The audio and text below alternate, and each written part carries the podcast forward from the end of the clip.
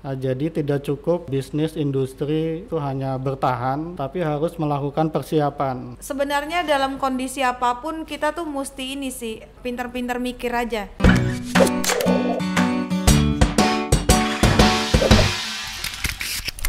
Hey, halo Tribuners, selamat datang di Tripod Tribun Podcast. Dan tentunya kembali bersama gua Angga Prayoga di sini, ditemani sang partner.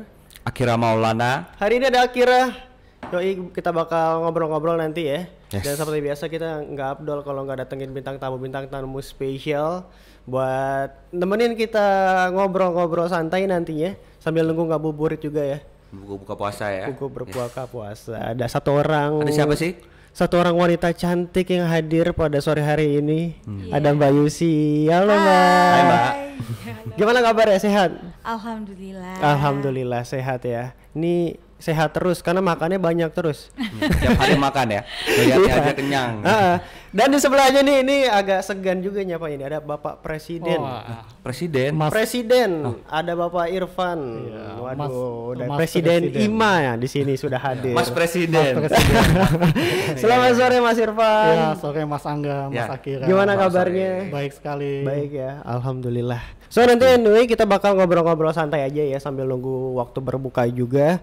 Dan di sini kita sudah kedatangan eh, dari perwakilan dari teman-teman IMA. Ini ada Pak Irfannya langsung hadir ke sini. Dan Mas Irfan. Mas Irfan aja ya, biar lebih akrab ya. Atau manggil Kak. biar, biar lebih milenial ya. biar lebih seumuran. Seumuran ya. Iya iya iya. Dan Anda Kak Yusi Fadila juga nih udah hadir ya. Iya. Ini teman-teman di luar sana kayaknya udah pada kenal nih.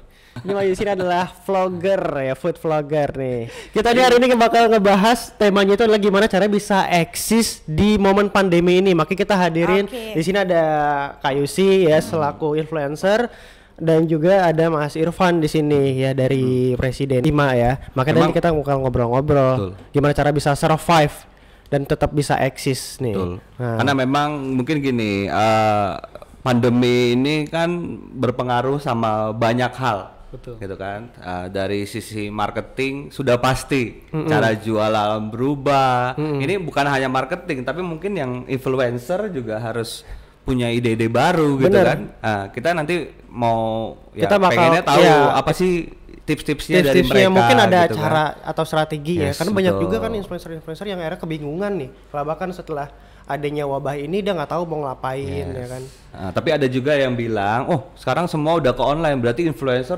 kaya raya dong. Nah, itu bener gak sih? Ya, nanti, bakal dijawab nanti, ya nanti sama bakal dijawab Yusi ya. Oke.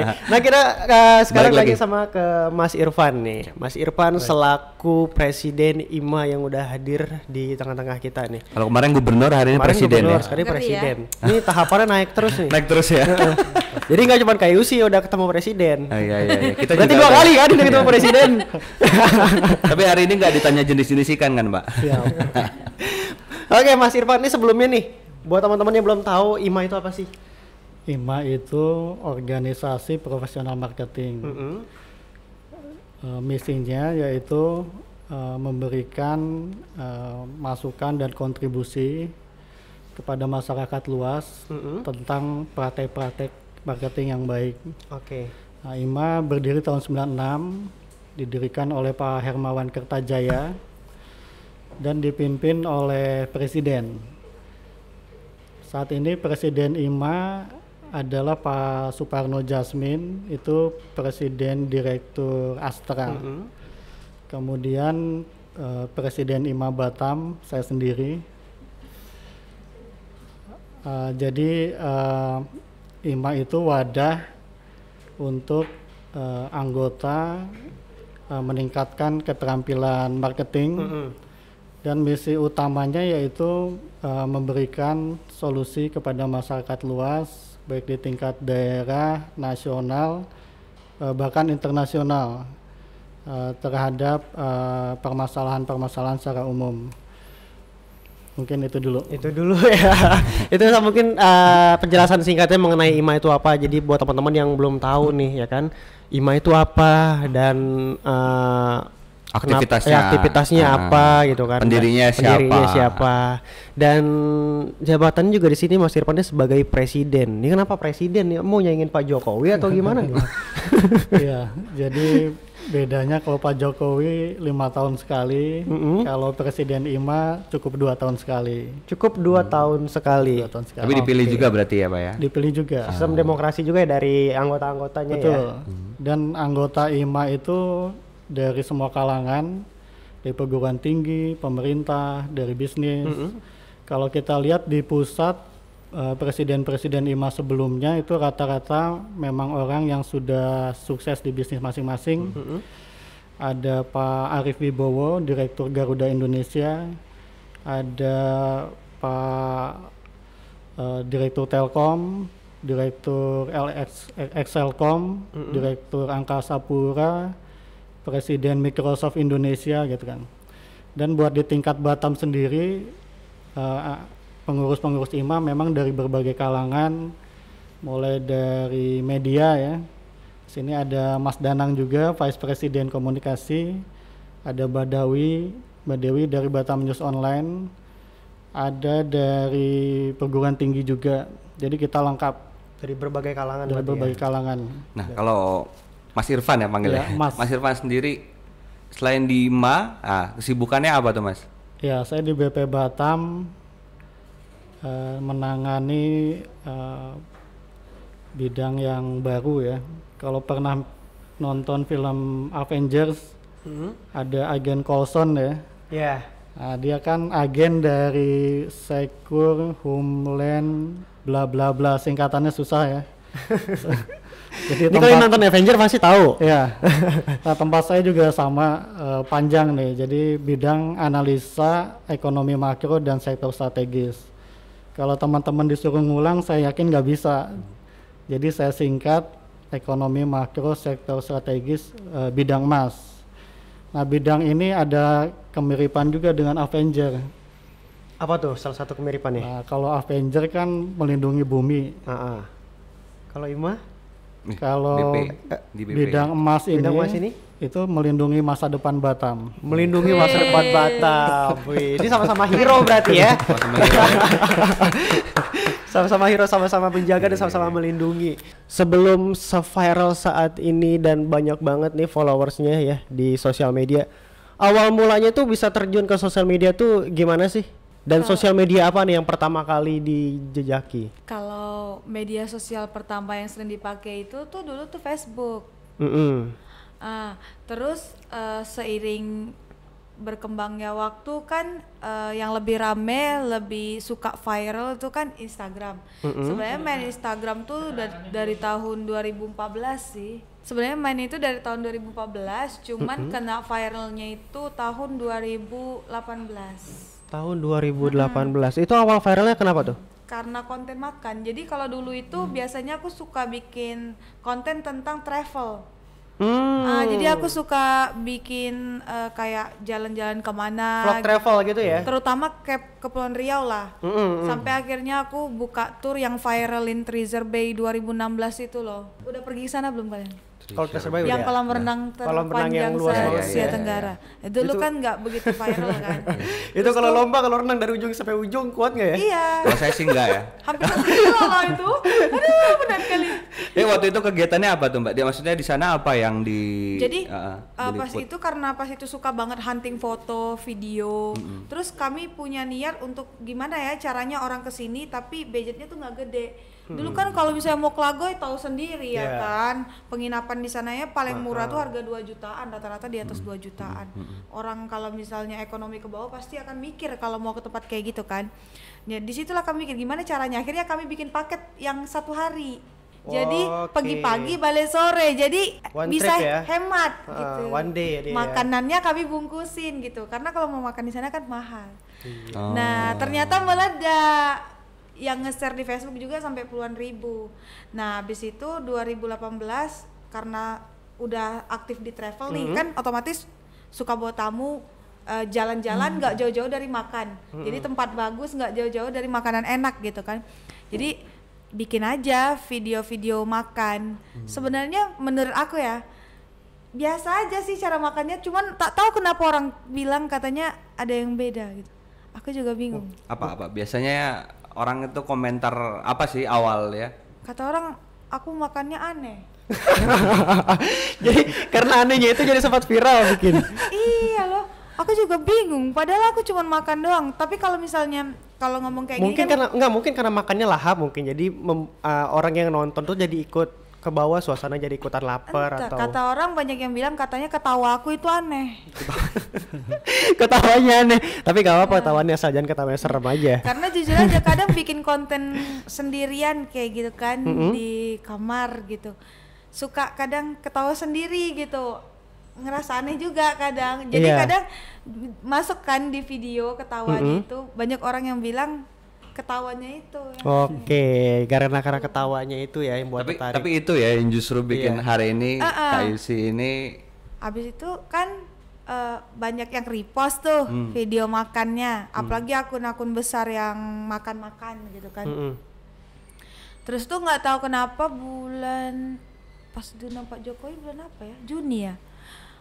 Pokoknya tiba-tiba ada masuk WA gitu, orang itu nanya kayak gini, "Eh, apa pendapat kamu tentang pemerintahan Jokowi saat ini? Mm-mm. Heh, apa nih dalam hati aku kan karena kan bener-bener nggak paham lah politik tuh apa kayak kayak gitu. Jadi aku jawabnya cuman ya santai-santai aja sih. Aku bilang kayak gitu kan. Yang penting oke, aku bilang kayak gitu kan. jawaban simpel aja Ah, ya Emang ada apa ya? Aku bilang dan eh, dan Anda siapa? Aku bilang kayak gitu kan. Terus dia ngomong kayak gini, kalau saya mau ngajak Mbak untuk eh, datang ke Istana Negara, hmm, bo- boleh nggak kata dia? Mau nggak kata dia? Ya mau lah, cuman dalam hati aku pikiran pas itu ini penipuan apa lagi sih kayak gitu kan. Ini tiba-tiba penipuan- ngajak ke istana Waktu itu- ya waktu itu Iya, mikirnya bohongan iya. ya? Ini penipuan macam apa lagi gitu kan? Ada pula Modus kan baru gitu, ah, kan. modus baru apa ini kayak gitu. Jadi eh ya, ya udah boleh. Terus tuh kan dia minta data-data kan katanya mau di bookingin tiket pesawat gitu. Awal tuh kayak ragu-ragu gitu, cuma dan nggak terlalu nanggepin gitu kan. Ah entah iya entah tidak kayak gitu kan. Terus ternyata pas dekat waktu itu kan belum dapat dapat tiketnya. Jadi aku pikir ah bohong lah itu kayak gitu. Jadi aku dapat tiketnya itu jam-jam 10 lewat malam sedangkan penerbangannya itu pagi-pagi jam 6 apa jam 7 pagi besok Mm-mm. gitu harus ke sana. Nah awalnya itu kayak nggak percaya, cuman pas itu kan ada list daftarnya tuh Iya. yang diundang siapa aja. Aku cari di Instagram influencer Kepoin lah ya. influencernya, Heeh. Aku kontak kan kan susah juga kan Ah. kontak apa influencer kan tadi balas tak tidak gitu kan. Aku kontak pastiin ternyata mereka memang dapat dan ada satu orang yang tiketnya udah dapat. Hmm. Di situ aku langsung kayak percaya gitu kan langsung excited ya ah langsung siap-siap lah kan katanya harus pakai baju putih harus pakai sepatu hitam celana hitam kayak gitu jadi langsung siap-siap itu tak tidur sampai pagi sampai sampai Jakarta nggak tidur. Itu kesemsem ya pengen buru-buru besok. Gregetan gitu nggak bisa tidur. Yang awalnya kita ala penipuan kayak gitu. Ternyata beneran. Nah habis itu kan ke sana lah kan. Yang diundang kan ada 130-an orang. Ha-ha. cuman influencernya itu satu provinsi satu. Aku juga nggak tahu kenapa aku yang dipilih dari kepulauan Riau. Padahal kan influencer yang lain juga banyak gitu kan. Ya nggak tahu kan. Terus tuh ternyata di sana tuh selebihnya artis. Jadi kami cuma 30-an orang gitu selebihnya tuh artis Gading Martin Titi Rajo Bintang pokoknya artis-artis YouTuber- nasional ya yang iya yang yang situ ya? terkenal banget gitu. Nah, waktu itu follower Kak Yusi itu udah berapa?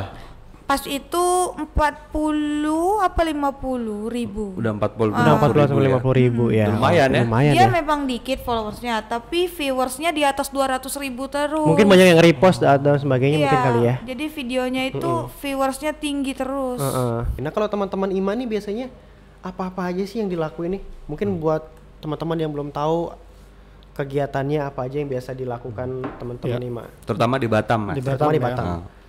Jadi uh, utamanya kita memberikan masukan uh, panduan arahan visi misi atas permasalahan yang aktual lagi ter- terjadi ya Mm-mm. seperti saat COVID-19 ini, eh, memang IMA Batam dan secara nasional sekarang eh, selalu aktif memberikan eh, masukan-masukan berupa webinar ya. Ah, Nah ini sudah di launching di oleh Pak Hermawan. Jadi untuk seluruh bisnis bagaimana di era pandemi ini itu dibagi tiga masa ya. Begitu pandemi datang itu masa survival atau bertahan hidup. Apa yang harus dilakukan oleh setiap bisnis, oleh setiap eh, industri gitu kan. Nah tapi kan COVID ini tidak selamanya. Nah, jadi tidak cukup eh, bisnis industri itu hanya bertahan tapi harus melakukan persiapan. Nah, karena setelah COVID nanti bakal banyak hal berubah. Nah, apa saja perubahannya itu di tiap industri berbeda ya. Oke. Nah, sampai situ dulu. Nanti silakan tanya dulu. lebih detail lagi. Oke, itu dia. Mungkin nih kita balik lagi nih ke Mbak Yusi Mbak ya, Yusi, nih, ya. ini selaku influencer di sini nih. Ngomong-ngomong nih tadi ter- eh, sempat nyinggung juga Mas Irfan masalah pandemi nih ya. Sekarang nih adalah momen kita lagi downnya ya di momen pandemi ini nih. Teman-teman influencer nih ada nggak sih dampak besarnya yang dirasakan di pandemi ini? Eh, kalau untuk influencer yang lain kurang tahu ya, tapi di aku pribadi sih eh, ada perubahan aja sih. Tapi kalau yang down banget gitu enggak. Karena gini, eh, cuman yang jelas aku biasa kan nge-review makanan di jalan, Ya. di restoran kayak gitu. Sekarang kan nggak boleh kan. Benar, karena banyak yang tutup juga kan. Ya, jadi itu banyak kegiatan yang seperti itu aku cancel, aku rubah jadi masak-masaknya di rumah Oke. gitu. Jadi yang biasanya aku nge-share makanan, eh, review-review di restoran, aku pindah jadi masak di rumah, kasih resep untuk followers. Jadi bertukar dia. Aku bikin episodenya itu tentang masak satu menit. Oke, Jadi apalagi juga nih momennya bulan puasa juga mungkin Ah, bisa untuk uh, nyiapin takjil Iya, ya. Jadi kalau kita nge-share mukbang-mukbang juga bulan puasa kena amuk sama followersnya. Bahaya ya, soalnya puasa, kena serang netizen kurang nanti. ajar, ya kan. Makanan pula ya kan. Sebenarnya dalam kondisi apa pun kita tuh mesti ini sih eh, pintar-pintar mikir aja. Kalau misalnya di situ udah ngerasa oh ini nggak bisa dijalanin, kita cari solusi lain. Harus bisa cari cara lain ya untuk Iya. keluar dari jalan kebuntuan ini ya. Iya, kalau misalnya sekarang aku terus share makan-makan kayak gitu, kondisi sekarang aja banyak orang yang nggak bisa makan. Kayak mana? Kan kasihan. Ya, ya, ya. Iya Benar. kan? Nah, jadi aku puter, aku share lah selingin dengan masa-masa, masa-masanya yang modalnya murah, simple, cepat, cocok untuk anak kos. Dan itu yang diminati banyak orang justru ya. Iya, jadi, Video singkat ah, terus menarik pastinya ya. Mm-mm. Kita tuh harus punya banyak akal pastinya ya. Iya. Gimana caranya nih menghadapi momen ini karena juga banyak banget nih influencer-influencer yang akhirnya kebingungan kehabisan konten, kehabisan bahan yang apalagi kayak tadi tuh kayak vlogger travel. Ah, Sekarang iya. nggak bisa ngapa-ngapain juga bisa kan. ngapa-ngapain. Mau ke ke mana situasi coba? kayak gini mau ke mana juga akhirnya mau nggak mau dia harus putar otak ya putar otak bikin konten baru gimana caranya dia bisa tetap eksis Iya. seperti tema kita yang bakal kita bahas Tapi selain tadi masak-masak, ada lagi nggak eh, kasus yang kayak si ubah kontennya? Ini terkait pandemi ini ya? lebih ke mungkin di masa seperti ini kan nggak semua orang ekonominya sama. Kalau aku pribadi semenjak covid jujur aja eh, tingkat pendapatan aku makin meningkat. Mak- malah makin meningkat Malah ya? makin meningkat walaupun usaha aku beberapa ada yang rugi bahkan benar-benar pendapatannya nol dari semenjak bulan Desember. Aku kan di travel kan jadi benar-benar nggak bisa Oke. jalan. Jadi aku sekarang lebih sering bikin konten berbagi aja sih. Berbagi kayak uang tunai, handphone itu kan sekarang kan banyak orang yang butuh tapi kan kita nggak bisa bagi semuanya nggak mungkin kan dua, hampir 300 ribu followers kita bagi Jadi, berarti hari ini kita dapat lah ya? pusing Mudah-mudahan kan ya. Mudah-mudahan ya? lumayan dapat THR jadi kita Jadi main adu keberuntungan aja. Iya, Karena excited orang akan bertambah seperti itu. Iya, iya. Mbak Yusi juga kan sempat bilang nih, kan akhirnya dari yang sempat bikin vlog jalan-jalan, terus bikin vlog tentang makan di satu tempat makanan ke tempat makanan yang lain dan hal itu tidak bisa dilakukan sekarang dan akhirnya merubah polanya dan caranya nih dan akhirnya masih tetap bisa survive hingga saat ini kan. Mungkin punya tips gak atau cara yang bisa disampaikan buat teman-teman influencer yang lain yang mungkin mereka nggak tahu harus ngelakuin apa, mereka down nggak bisa bikin konten lagi gitu. Eh, cari solusi yang tetap bersinggungan sama konten awal. Karena misalnya kayak aku nih, dari travel pindah ke makan, itu kan masih eh, saling terhubung gitu loh. Ya. Jalan-jalan, Masih wisata ya, wisata, Ah, wisata ke masih. wisata kuliner, Ah, gitu. kan? Terus sekarang kalau makan-makan kasihan banyak teman-teman juga yang udah susah makan karena covid Hmm, ya kan. betul. Kita lariin ke masak-masak. Masak-masak nggak jauh-jauh juga dari makan. Tapi coba aku langsung lompat misalnya ke beauty vlogger, hilang semua itu. Karena yang apa yang follow Mbak Lucy ini ya memang mau Gitu. lihat makan ya. Jadi harus putar otak, passionnya apa, yang disuka apa.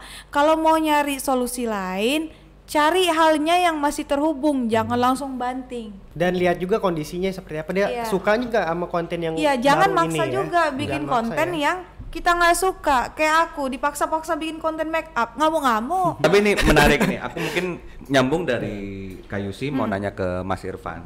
Kalau tadi ngelihat clue-nya eh, Kayusi itu walaupun pada esensinya kontennya makanan, tapi Kayusi ini berubah jadi masak-masak. Nah, ini kan sesuai dengan campaign yang ada stay at home. Terus tadi kedua eh, apa satu lagi yang Berbagi. Ah, berbagi. Nah, ini udah ada clue kedua nih, charity. Nah, kalau dari eh, Mas Irfan sebagai presiden IMA, ini kan strategi pemasaran yang berubah. Benar-benar. Nah, kita udah terlalu udah bukan banyak ya, udah banyak banget lah di di Batam aja gitu yang ngelakuin charity, terus bikin-bikin promo stay at home gitu. Terus dari Presiden IMA chapter Batam ada nggak sih strategi pemasaran yang berubah tuh? Iya. Ah, dari sudut pandang Jadi- Mas Irfan tuh gimana? yang dilakuin Mbak Yusi ini sangat tepat sekali ya. Jadi di era surviving ini ada dua kondisi, ada bisnis yang turun, eh, travel, hotel, kapal laut, ada yang naik. Nah, salah satunya digital ya, Mm-mm. Eh, kesehatan, apotek, eh, produksi masker, APD, hand sanitizer. Nah, yang harus dilakukan adalah eh, servicing, berbagi ya. Karena di suatu di suatu no- di normal, salah satu tujuan marketing branding itu ke agar brand kita dikenal sebagai brand yang baik. Nah, ini adalah kesempatan yang sangat bagus yang bakal diingat oleh siapa pun konsumen kita ya. Seperti Kayusi lakukan eh, berbagi mungkin endorse-nya bisa gratis, misalkan seperti itu ya, tergantung jenis industrinya. Kita lihat juga ada apotek yang em, tetap menjual masker dengan harga rendah. Itu contoh-contoh strategi berbagi di masa eh, Pandemi ini. pandemi. ya. Jadi dia nggak usah mahal-mahal bikin kampanye yang segala macam. Nanti setelah pandemi konsumen tuh akan ingat, oh ini selama kita susah dia nggak Iya, ambil betul. untung banyak-banyak, nggak ambil kesempatan, bakal loyal gitu kan. Nah kemudian mengenai working from home, Mm-mm. sebetulnya di balik pandemi ini ada hikmah ya. Karena sebetulnya ini adalah tren yang diramal memang suatu saat eh, akan menjadi tren nih kerja di rumah nih. Apalagi bagi kalangan milenial. 2019 Mas Yusuf Hadi itu pakar marketing pernah menulis eh, milenial kills everything salah satu yang dibunuh itu adalah kerja di kantor. Jadi milenial ingin kebebasan waktu berpakaian, suasana. Nah, salah satu trennya working from home.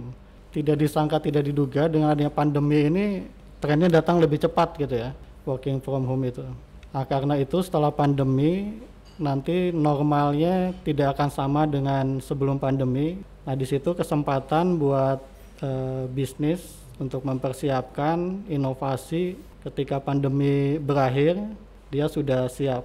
Nah, nah, ada tiga skenario sebetulnya. Sampai di situ dulu. Kalau mau lebih tahu skenario apa saja, saya jelaskan. Pak Irfan ini misterius ya. Misterius Dari ya? tadi bersambung terus. udah nungguin ya, udah nungguin, udah di ujung tiba-tiba Tertahan. Ada tiga skenario. Tiga skenario. Foto kelanjutannya. Tunggu setelah pesan-pesan berikut ini. Ini berasa main kuis jadi dengerin Mas Irfan nih. Berarti dia dapat HP tadi ya. Oke, jadi pasti banyak banget dong cara cara kita untuk bisa tetap survive ya, untuk tetap bisa eksis. Tentunya untuk teman-teman yang mungkin punya usaha di luar sana. Ya, kayaknya bukan hanya perusahaan yang bergerak di digital, bahkan yang tidak bergerak digital pun hari ini ke digital. Mau nggak mau ya, Iya, dipaksa nggak untuk mau ya. Ke digital. terjun ke dunia kayak digital. karena hari ini orang yang tadinya nggak tahu apa itu Zoom, mungkin HP-nya cuman WA Benar. sama telepon aja. Hari ini dia udah harus ngerti video call. Iya. Ini terlepas dari marketing ya Pak, maksudnya dari cara pemasaran, dari cara bekerja aja udah berubah gitu. Jadi udah banyak banget yang berubah ya hanya dalam waktu beberapa bulan saja nih. Baik. Nah kalau menurut Mas Irfan sendiri, seberapa penting nih sosial media hari-hari ini untuk Ya, supaya tetap eksis? betul. Sosial media menjadi jauh lebih penting ya. Apalagi dengan adanya work from home, pembatasan sosial, lockdown. Jadi eh, sarana untuk tetap berkomunikasi itu adalah sosial media ya. Eh, bagi bisnis di era eh, pandemi ini itu harus terus menerus mengkomunikasikan bahwa bisnisnya eksis ya. Kalau di pariwisata bahwa objek wisatanya tetap ada gitu kan. Karena orang di masa WFH ini kan udah gatel kan, pengen ke pantai, pengen makan di restoran, pengen travel. Nah, ini waktunya untuk tidak putus mengkampanyekan itu salah satunya lewat sosial media. Jadi memang ya hari ini udah semua sosial media ya. Bener. Dan jangan sampai menutup mata juga. Jadi jangan sampai beranggapan bahwa sosial media itu milik anak-anak muda. Karena sekarang semua serba Tapi digital. aku penasaran gini nggak, sebenarnya ini menurut Mas Irfan lagi ya, skenario terburuknya dari COVID ini untuk Batam menurut pandangan seorang presiden Lima itu seperti apa, Pak? Ya. Jadi biar orang-orang juga tahu nih, kan sekarang banyak yang bertanya-tanya. Baik. Mungkin juga Kak Yusi juga bertanya-tanya, ini kayak bakal kayak apa? Apakah terus bakal bikin konten di rumah atau Iya. bakal terus charity? Sebenarnya terburuknya seperti apa, Mas Baik. Irfan? Tadi di awal saya kenalkan diri sebagai penyelamat Batam ya. Itu. di ya baik di IMA maupun di bidang emas. Jadi Batam saat ini punya tiga superhero. Kenapa kita bisa hidup di Batam, bisa berkegiatan karena ada tiga superhero. Apa aja tuh mas? Nah, yang pertama industri manufaktur, Mm-mm. kedua industri elektronik, Mm-mm. ketiga konstruksi, empat maaf. Berarti yang empat keempat ya? wisata. Tempat wisata.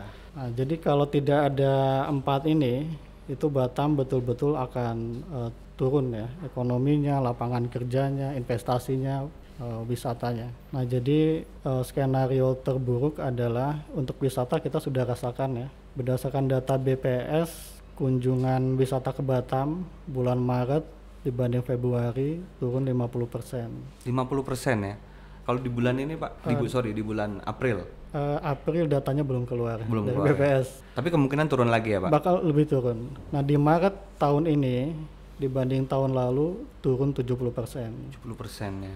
Nah, dan Batam adalah tiga besar pintu masuk Wisman Indonesia. Tahun kemarin kunjungannya 1,9 juta ya. Jadi kalau wisata turun pasti Batam terpengaruh. Nah yang harus kita jaga adalah yang tiga lainnya jangan sampai turun. Pertama industri galangan kapal. Kemarin kan sempat was-was nih masalah pasokan bahan bakunya ya Mm-mm. karena negara-negara penyuplai seperti China itu kan sempat ditutup ya. Nah, tapi update terakhir untuk pasokan barang industri nggak nggak ada kendala gitu kan.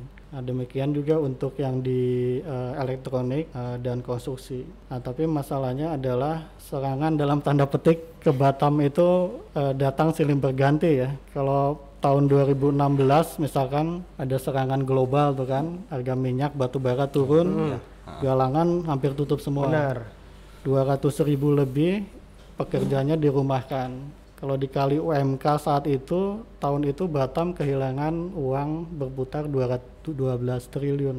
Nah, dengan adanya corona ini sebenarnya mengingatkan lagi nih, karena sekarang kan supply chain bahan baku itu banyak tergantung ke eh, impor ya. Nah, tugas saya adalah eh, menambah superhero yang lain. Jadi kalau tadi ada empat, Mm-mm. kita akan tambah Diperkuat ya dengan superhero-superhero yang lain ya. yang Apa lain. tuh Pak? Contohnya apa tuh? Pak? Contohnya, Ah. nah, kebetulan kemarin kita baru kumpul sama perguruan tinggi yang di Batam sama yang nasional ya. Ada dari ITB, UI, Unpad, UGM, Umrah dan hampir semua yang di Batam. Kita menyiapkan tujuh superhero untuk masa depan. Itu di tahun 2020 saja. Yang pertama e-commerce, kedua smartphone, ketiga wisata halal, keempat Batam sebagai home base klub olahraga nasional, kelima logistik, keenamnya 678 nya saya lupa. Yang keenam tujuh saya lupa ya. Nah, tapi itulah yang kita lakukan ke depan agar kalau kapan-kapan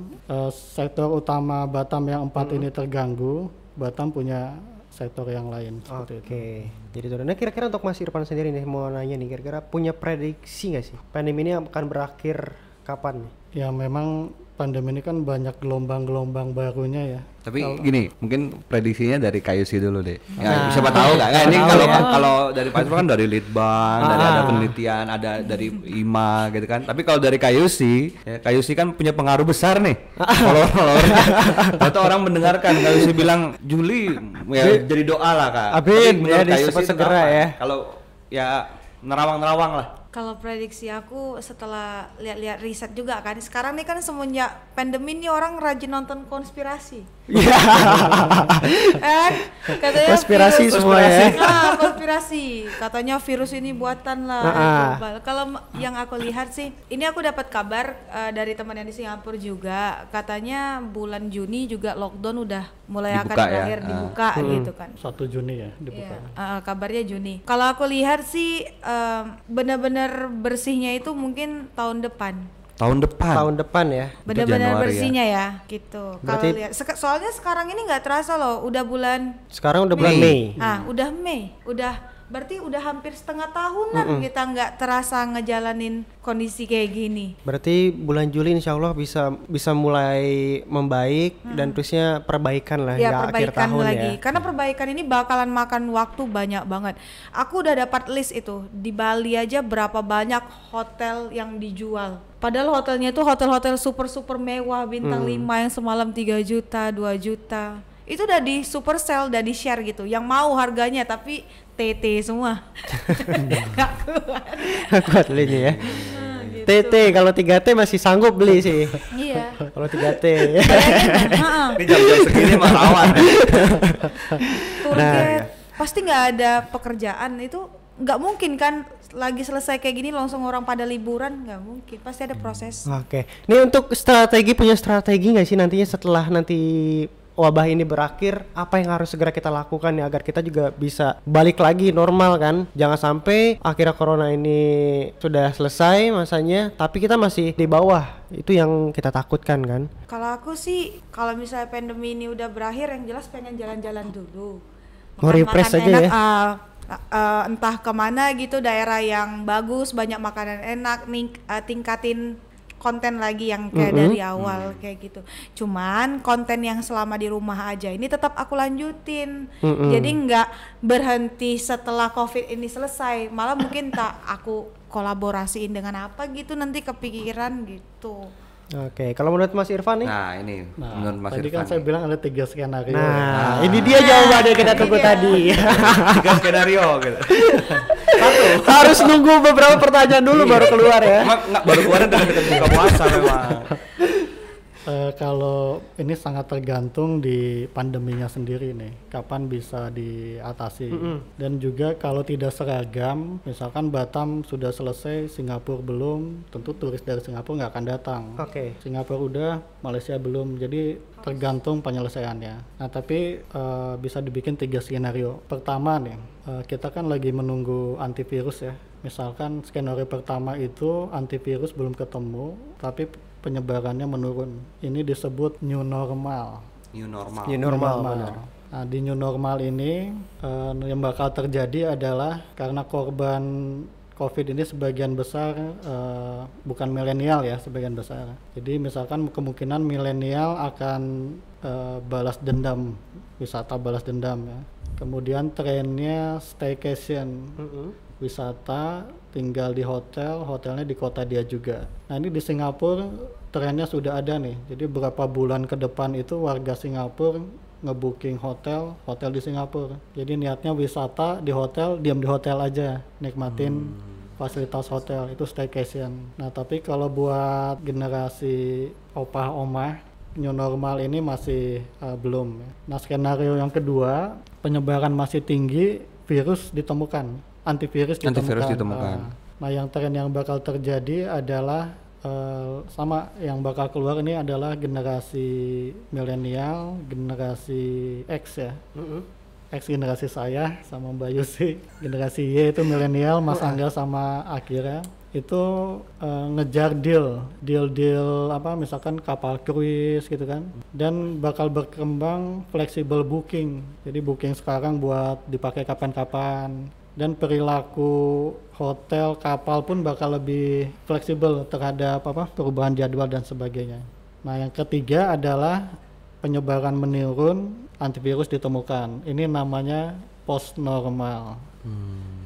Jadi jangan eh, jangan dibilang kapan kondisi normal karena normalnya bakal beda dengan normal sebelum COVID. Mm-mm.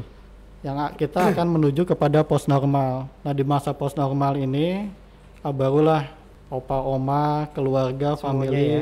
bisa liburan. Mungkin masih dalam-dalam eh, kota yang dekat-dekat seperti itu ya. Nah, jadi tiga skenario itu. Kalau untuk yang Batam yang terburuknya industri galangan eh, elektronik, Elektronik. eh, supply chainnya terganggu ya.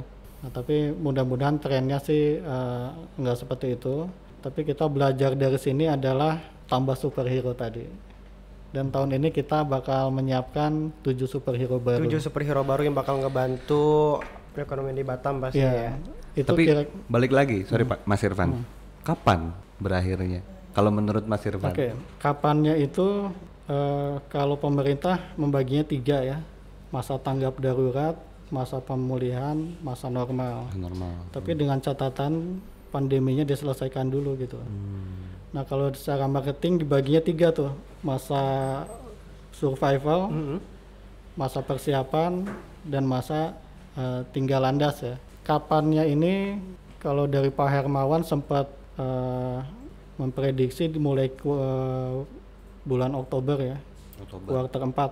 Nah, kalau pemerintah Kementerian Pariwisata itu mulai di 2001 untuk pariwisata dan itu yang lokal domestik dulu. Ada tiga skenario tadi ya. Pertama yang udah disampaikan Mas Ya. Irfan tadi yang pertama itu ada new normal. New ya. normal, Yang kedua itu adalah uh, euforia. euforia. Yang ketiga, adalah post normal. Dan next ke depan juga Mas Irwan dan teman-teman juga akan menyiapkan tujuh superhero yang baru ya yang Baru. akan dihadirkan untuk membantu dan untuk menjaga serta melindungi kota Batam. Waduh, ini sege- pokoknya kita tunggu banget ya. kita tunggu banget Ya, segera kita, karena nggak terrealisasikan hanya kita, pastinya ya. semua orang pasti bertanya-tanya kapan, gitu. kapan pandemi ini berakhir. Ya kalau ya tadi seperti apa juga sebenarnya menarik Hmm. untuk kita. Nah nih, untuk Mbak Yusi sendiri nih sebagai influencer, kira-kira ada nggak sih kegiatan-kegiatan dari teman-teman influencer yang mungkin dari komunitas atau kegiatan-kegiatan di luar sana dalam membantu teman-teman yang kena dampak ini? Kalau kita sih dari awal fokusnya tuh di Batam lawan Corona ya.